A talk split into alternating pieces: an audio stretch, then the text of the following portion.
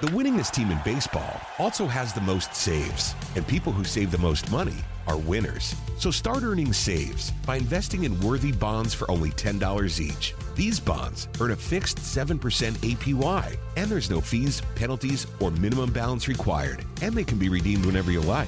You can even round up everyday purchases to buy additional bonds. Go to worthybonds.com backslash save. That's worthybonds.com backslash save and save and win. This is My Thought in One Take, a part of the Ben Burnett Show empire. Welcome to the Ben Burnett Show. This is My Thought in One Take. On the expanding budget deficits and the Tax Cuts and Jobs Act of 2017. You guys probably remember that was the first big assignment that Donald Trump gave his Congress. At the time, it was Mitch McConnell, Paul Ryan, and they sat there and ushered through some tax cuts. And then deficit spending began to expand, leaving the United States with a quandary or a quagmire on how it was going to effectively manage its resources moving forward. It's put the United States at odds with banking systems all over the country, all over the world. You have seen the United States federal government have its credit downgraded in recent days. Expanded spending during COVID was a big part of why that credit was downgraded. And President Biden has a decision to make. Is he going to let the Tax Cuts and Jobs Act expire or is he going to continue through with it? One of the things I want you to know about the federal government is this once you give people something, it is nearly impossible to take it back. Whether it's the New Deal, whether it's the Tax Cuts and Jobs Act, you see extreme consequences if taxes ever go up on anybody in this country. When George H.W. Bush ran for reelection in 1992 against Bill Clinton, it was largely what undid his presidency. He was forced during the war in Iraq to raise income taxes on more or less the top two thirds of all Americans. It hurt him. It ultimately cost him the election. You remember when President Obama passed the Affordable Care Act or the Obamacare bill, and now everybody has to be covered by some sort of insurance. You've seen in recent years that issue came to light when the Repeal and Replace Ordinance Act came about during the Trump administration, and Donald Trump realized that Republicans would be taking something off the table that a lot of Americans were in favor of, including some on the right. You've seen no change take place with the Obamacare legislation since it's been written. A lot of people get up in arms about it. It was a campaign issue all across the land in 2016. Every Republican wanted to re- repeal and replace because it had gotten so expensive. Like I told you, once you give people something, you can hardly ever take it back. I think Democrats are resigned to the fact in 2023 that President Biden is stuck with those tax cuts from 2017 and he's got to make hard choices. And so does the Republican House, and so does the Democrat Senate. Neither of those things are going to change with respect to the tax rate. They can't, and they won't.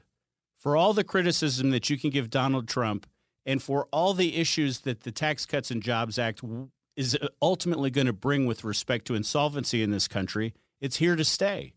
And you're going to start seeing it because the, the last of those provisions expire in 2025 which means that lawmakers will either have to revisit that issue now in the short term during an election cycle, or the party that ultimately wins both chambers of Congress is ultimately going to have to make a hard decision. And that will ultimately cost a lot of people their seat. So it's here to stay.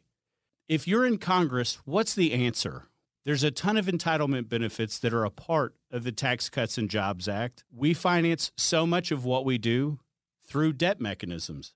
I'm not going to say that I agree or disagree. I clearly disagree with financing ongoing obligations like Medicare and Social Security through a debt mechanism because those are operational expenses. In the same way, every single month when you go home, you pay a gas bill, you pay an electric bill. Well, would you ever sit there and borrow tons of money to pay those expenses? No, of course not. But that's exactly what the federal government does. And at the same time, They've taken escalate an escalating GDP, escalating wages. Those numbers continue to expand. Although in 2022 and 2023 those numbers expand a little bit less, in 1980 the Congressional Budget Office took those numbers and tied the tax brackets directly to inflation or the CPI index, whichever acronym you want to use.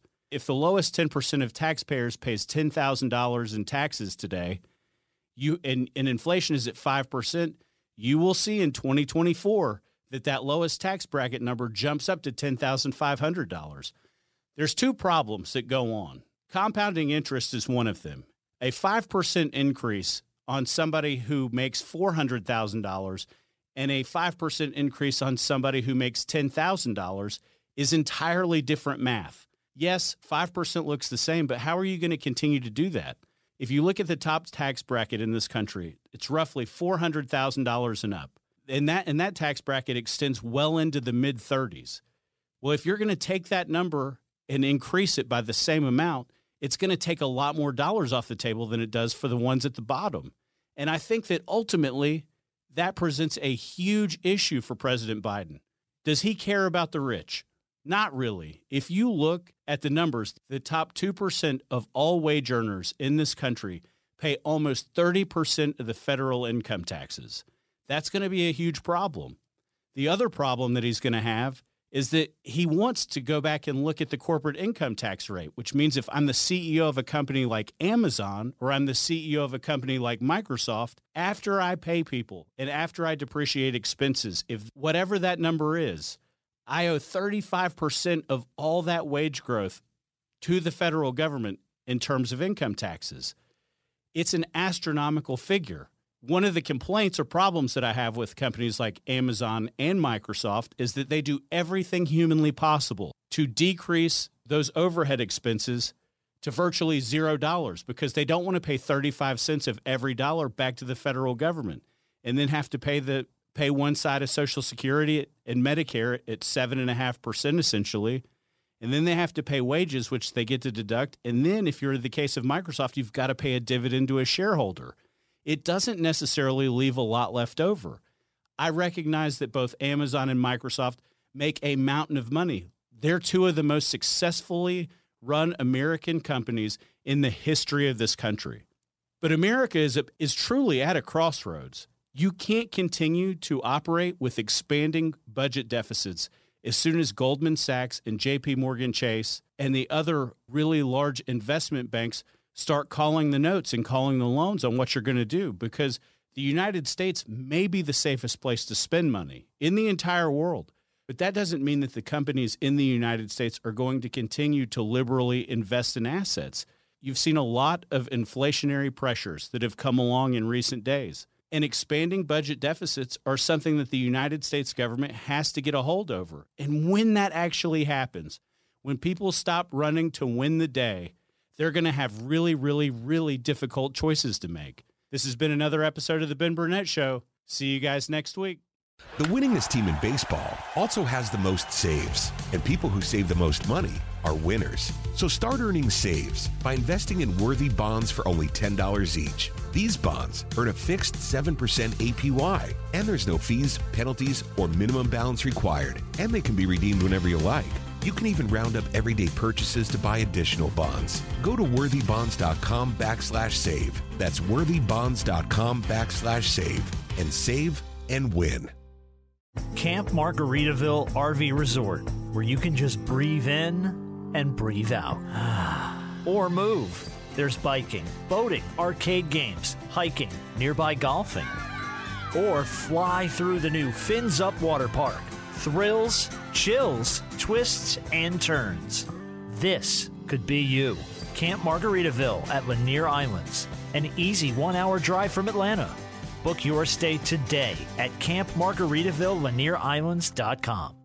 When you buy a used car, don't be taken for a ride. Get Ford Blue Advantage certified at Wade Ford, Atlanta's headquarters for factory certified pre owned vehicles. Go to WadeFord.com. There you'll find a great selection of Ford Blue Advantage certified used cars, trucks, and SUVs. With Blue certified, nearly all makes and all models are in stock now. You'll find something perfect for just about any budget. Buy with confidence at the Wade Ford factory certified used car outlet at WadeFord.com. Wade Ford. We are Atlanta's Ford dealer.